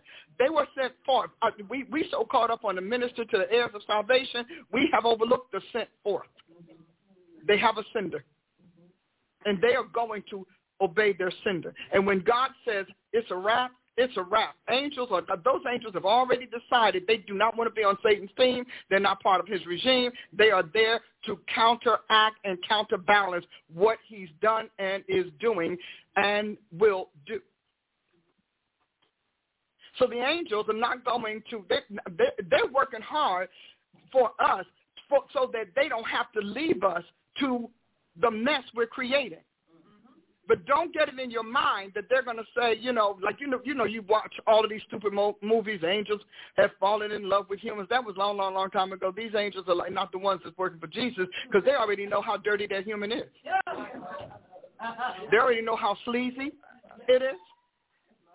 When you watch these movies, they're not give, and they already know that death is death and sin is exceedingly sinful, but that death is a real thing. To us, death is a concept to them it's a reality that they've already lost their countrymen to. That's why they can talk about the first death and the second death. So when you look at it, now I, I think I lost my way a little bit, so let me go back so I, uh, you all can at least hear what I'm saying. Let's see if I'm there. I like doing all of this stuff, but then when I'm out here trying to get it done, okay, good. We did the offices, something for the God. We got that covered. I want you to get these last pieces so that we understand. Okay, we talked about the principle. We got that. Officers use agents. So long as the agent has done what he or she was instructed to do, the result is the same as if the principal had done it directly. So when they prophesy something God didn't say, or they start decreeing and declaring, don't get all caught up with whether or not it happens because devils have to keep their reputation too. They are seeking credibility. But Jesus said, he who is sent by God speaks the words of God. Revelation says the testimony of Jesus Christ is the spirit of prophecy. Not the testimony of tattoos and piercings, not the testimony of nudity and immodesty, not the testimony of fertility and sexuality. None of that is Jesus Christ, except if it is banned by the message. So the, state of the church today, that is not Jesus Christ. That is not. Uh, now, granted, we might, you know, you know, they have uh, goodwill devils you know, there are devils who got to pretend in goodwill uh-huh. and good deed devils. They do. They have to have them. How else are you going to seduce people? You got to have every kind in order to seduce. So you have the ones who go in and they seduce them, you know, and and then once you once the seduction happens, you're passed on. You're passed on to the destructor. And that's how it goes. Well, why? Because remember, Lucifer was not born on earth. He was never born. He asks if he have a birthday. He has no birthday. October 31st is not his birthday. He has no birthday because he was never born. Is it all right to say? Because you got Christians celebrating Halloween like it's his birthday.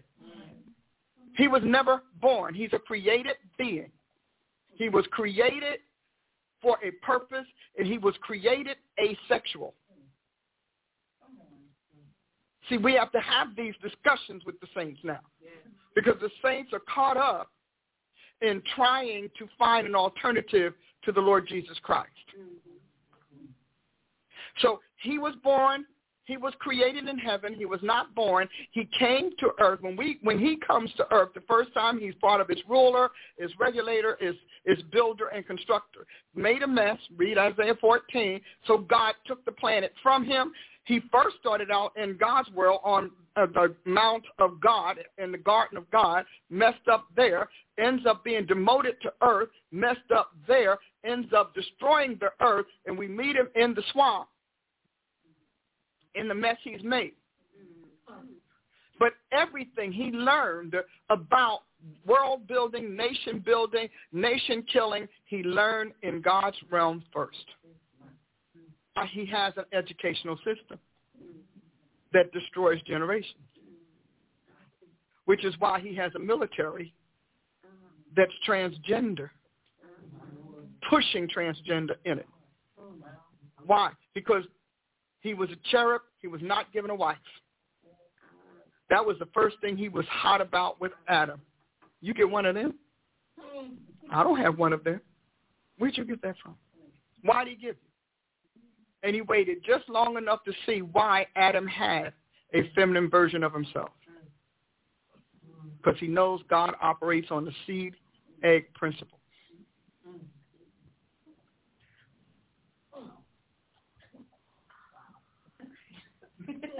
Wow. Did you have a question? Comment? Oh, that's your comment? that's all you got. So you have to recognize that we're walking around with the greatest, the greatest uh, blasphemous propaganda ever. And he's not listen, he isn't lying as we would think, choosing not to tell the truth. He's lying because he cannot tell truth. He truth has been locked out of him. Like he's been locked out of the truth. So truth is now a tool, an instrument, an implement, or a weapon. But there is he has no volition to do right, but opts out of righteousness. He doesn't opt out. He opted out, and that opt out reconstructed, reconfigured him and everything that follows him to what he created. That's what Jesus is telling us in John 8, 44. You are of your father, the devil. I would imagine that's the first time folk really realize, wow, devil has children. His plan worked. Jesus told us about the wheat and the tares. He told us about the sons of wickedness. He told us Satan has offspring. He has progeny. He told, tells us, and yet, you know what we say? Yeah, but God will save him. God, well, let me tell you about God saving the progeny. I just want you to understand that God will save what God will save. But if those children were created by Satan, they were not in Christ before the foundation of the world. I thought that would be a nice thing to share. Because God, Jesus came to the planet with us in him who were in Christ before the foundation of the world. Should you pray for them? You should pray for them because you don't know who's who. It's not your job to know who's who. Nobody's giving you a, an X-ray machine to look in there and see devil kid. okay, then the oh, that's that devil being okay. So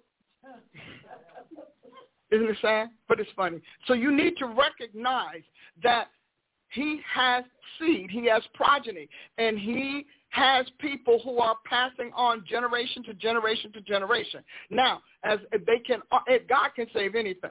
But remember, J- Judas was with Jesus. He went to the meetings. They they had dinner. He when God was anointing, they, he Judas was right there in line for the anointing, wasn't he? Now we, he started out saying he had a child of perdition. Jesus knew where Satan's seed was. So he said Judas was with him. Judas, uh, they ate. he sent out the twelve. He didn't say Judas, you stay behind. He said, go cast out some devils. Judas went out there, cast out his relatives. I mean, he had to keep up the facade, right? okay. Hey, when I leave, you can. Go. Okay, but so he Judas, but nothing Judas experienced, which was pretty much everything that the remaining 11 had except for the times that Jesus' has chosen three were pulled aside. Otherwise, Judas had everything. He felt Jesus' power. He felt he felt his word. He watched him when he healed. He did all of that. As a matter of fact, it, it, it's amazing how even with all of that, Judas could not change his heart. He could not resist the temptation to sell Jesus out. He couldn't. Now, you can tell that human flesh got him in the end because of the impenitence before he killed himself. So Judas could not even though he had everything. Jesus laid hands on him and everything. It didn't matter. Why? Because he was a child of perdition. Nothing in him could receive of the Almighty. That was settled long before God said, let there be.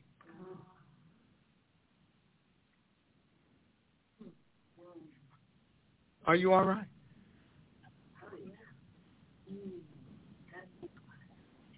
She said, we got to think about it. Well, I will be done in a minute anyhow. Y'all drowning. The prophetic is a divine communications department with an agency duties and responsibilities.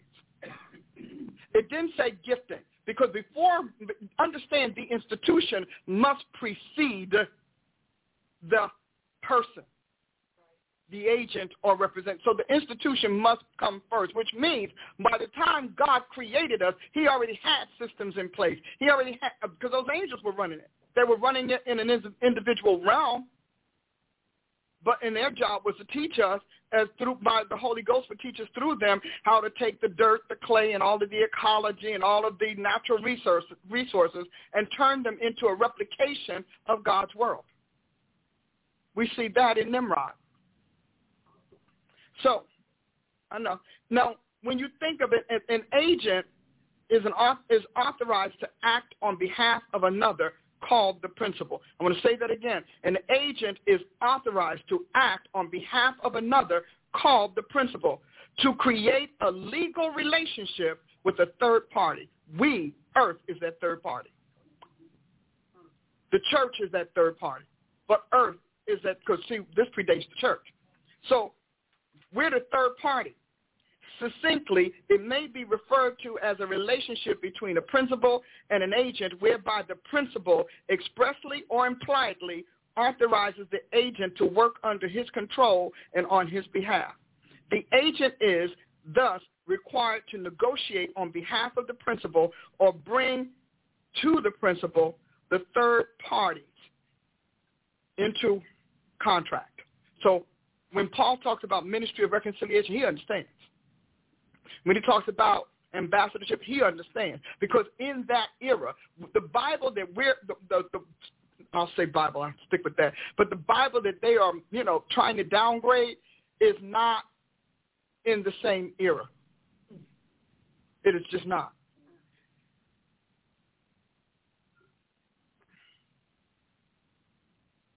Sorry.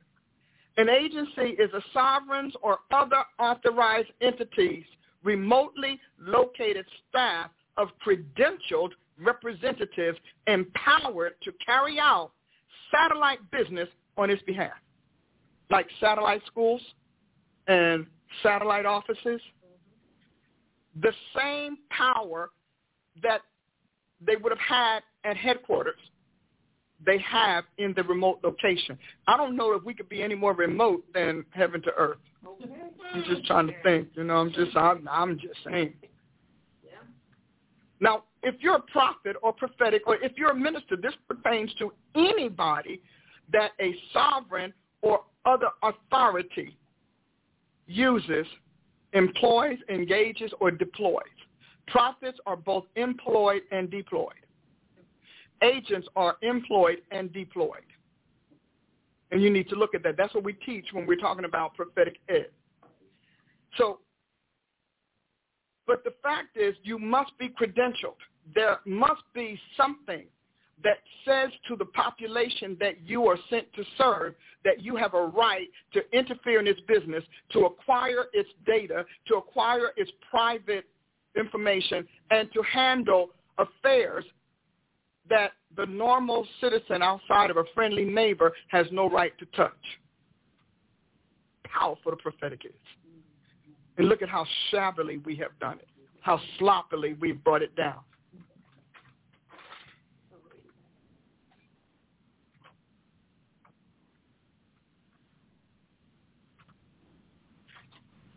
Okay. Agencies are empowered by principals to be their authorized representatives seeing to its interests in distant areas. We'll clean that up. When you see it again, it'll look nicer. See, but understand, agency, principal, interest, distance.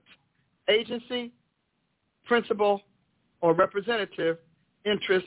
So what are we hearing today on social media? Now, I don't think that's the sum of the prophetic. I, like I said, I'm convinced God's got some powerful prophets. I'm waiting to connect with them and powerful apostles who are not just charismatic. All right? But what interest would a prophet have in a distant area or on earth for God? If you're going to have a prophet's education program, a prophet's training program, you need to figure out what the interests are. What is God interested in? See, now when I when I phrase it like that, it's different, isn't it? So what is God interested in? He's interested in life. He's interested in passing his son's life on to the earth. He's inter- in, interested in overturning life with death, poverty with prosperity, despair with hope. See, God's interests are real. Once we get those interested, interests laid out, we then have to find out how to walk them and talk them. So how does that look in a human environment? What does it take to, to take a soul from despair and hopelessness to hope? What, what, what does that require? What does it require to take an impoverished nation and make it prosperous? See, those are God's interests, being prosperous because you predicted something that happened. Devils can predict things that happen. Agency licensor gives institutions, distant offices, permission to speak and act in their name. A jurisdiction is a sphere of influence, power, and control de- delegated to a peculiar entity to be exercised or enforced in another's place.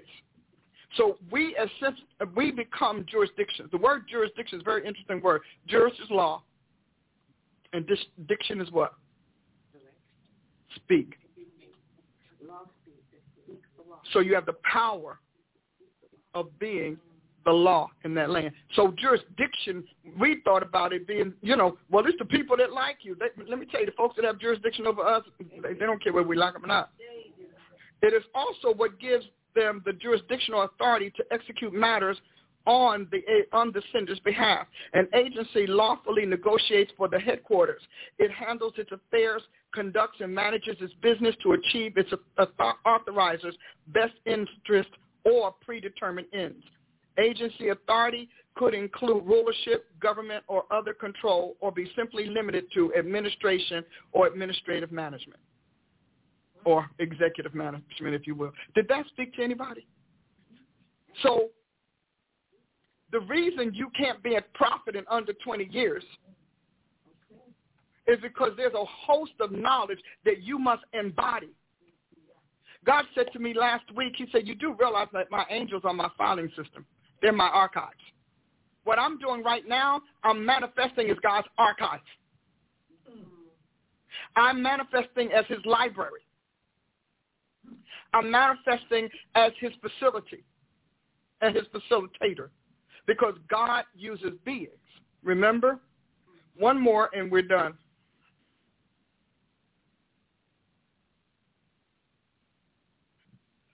For the prophetic leader to discharge an office requires faithfully and accurately pronouncing and enforcing the of matters related to the messenger's appointed governmental and administrative purview beyond prophesying, meaning beyond prediction.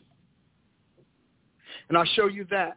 This requisite speaks to prophets' organization, supervisory, declarative, and regulatory duties over his or her assigned people group, entity, or assembly.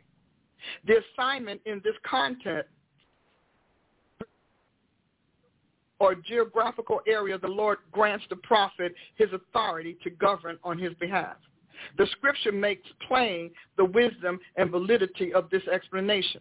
In Romans 15, 18 to 21, the Apostle Paul understood jurisdictional authority to be to make the Gentiles obedient to Christ. The writer of Hebrews 13, 17 adds that this is to be done by God's leaders as those who must give an account. Jurisdictionally, for this authority extends to governing, protecting, defending, legislating, and flourishing God's people and their possessions in one or more of the following capacities. So we won't get into those capacities right now, but I want you to understand that to be a prophet, to be a leader, to be a minister is based on nothing but public performance. All of the work that goes into seeing to it that this kingdom doesn't fall, clearly it got lost somewhere because we free falling. Clearly. So if we're going to catch this, we're going to have to start with bringing people back online with gift versus office. Now, I will give you a closing example. That will make all of this make sense. So you can say, well, this is confusing and whatever, but I will ask you, until Biden got in office, none of his crazy could affect us. He was a gifted politician. Gifted by whom? We don't want to deal with that. But his gift is what he ran his campaign on. But the office turned his gift into a weapon, into an instrument. If you ever want, I mean, in no time in history is there a better example of gift versus office and the distinctions between the two. That's the best example. And everything, everything he said before was, I want to do, and I'm thinking about, and whatever. And everybody's like, ha, ha, yeah, who cares? He got in the office. He made the office do what he wanted. That's the power of gift versus office. Well, we've come to the end.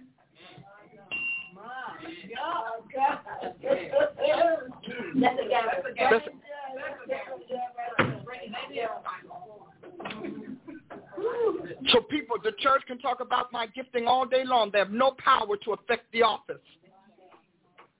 Because the office, when you are put in office, the office gives you the power to make it do what you want. And you should want what your sender and your appointer set you in position to accomplish for it on its behalf. Now, I don't know about you. Did you all think this was worthwhile in terms of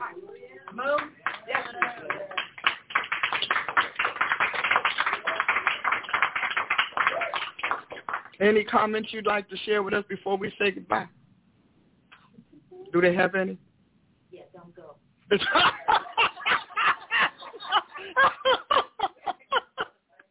That's it, huh?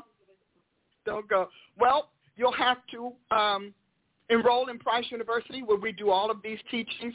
And, you know, people, uh, Apostle Ashley and you and Chief can attest, people have picked at me for how long because I didn't let you all run out there. How long?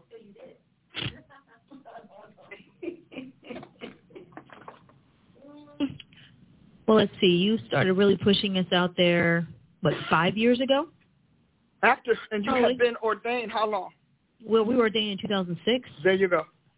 and so you took great fire. You're sitting on their gifts, and you don't want to join Dr. Price because if you join her organization, you're going to have to shut yours down, and on and on and on. And so that was a, I mean, that was a huge part of the campaign against your ministry. Yeah. was because she didn't throw us out there prematurely and didn't let us just run out there in our own ministry names five minutes after we were ordained and they can prophesy and they can prophesy and they can prophesy and your one statement i mean it shut some people down but um you said yeah but i know the devils that are out there and these devils don't care that they're young prophets and they're new. In fact, they're going to pound on them twice as hard, twice as fast because they are new. And so, um, yeah, you sat on us for a long time and ultimately had to really kick us out there Yeah. because then we were like, we're not going because we've seen the warfare. And you said, Yeah. stop it. The warfare and the failfare. I told you to set up your website. You know. Yes. hmm But but you know, thank you because you know what's important is that I had to turn those gifts into faculties so they could facilitate the office. As long as we stayed with the gift, it was anointing, who could prophesy, whatever. And those faculties, and, tho- and, and- not only the faculties, I had to turn them into weapons of war, and I had to turn them into implements and instruments of defense. So there's a whole lot more to it than me saying, oh, isn't that nice? She can predict. My daughter has been prophesying since she was five. Right. I know. Because at five years old, a man came to me Come on, tell all his business. a man came to our house. My daughter got that. How old were you, Tyler, the baptism of the Holy Ghost? Four or five? She was four when she got the baptism of the Holy Ghost. And I mean, she got it dramatically. It wasn't a matter of that. No, no, she got it slain in the spirit and stayed out almost two hours. We still don't know where she went, but when she came back, she was different. So she, a man came to our house. He wanted to visit me because, of course, I, I was prophesying and whatever. And she said to him, Tyler said to him, where's your girlfriend? He said, I don't have a girlfriend. He said, yes. And she called that woman's name. and told him that is his girlfriend. Now, as much as a five-year-old can say it, he said, I'm never coming to your house again, and you need to hide her because she's dangerous. and that wasn't a prediction. Because That was a disclosure. okay? because he was married, wasn't he married? He he was well. They were both in ministry on the prophetic team, and they were having an affair. And she, they were pretend like they'd come to church separate, sit on the other side of the room. But as a little kid, all she saw was that they were lit. Now, when you think that's why I'm so hot on taking care of these kids when that thing starts operating when they're young. I'm very hot on that. But notice I didn't throw her out there as a protege. I probably could have because she sure was telling everybody's business. Come here, honey.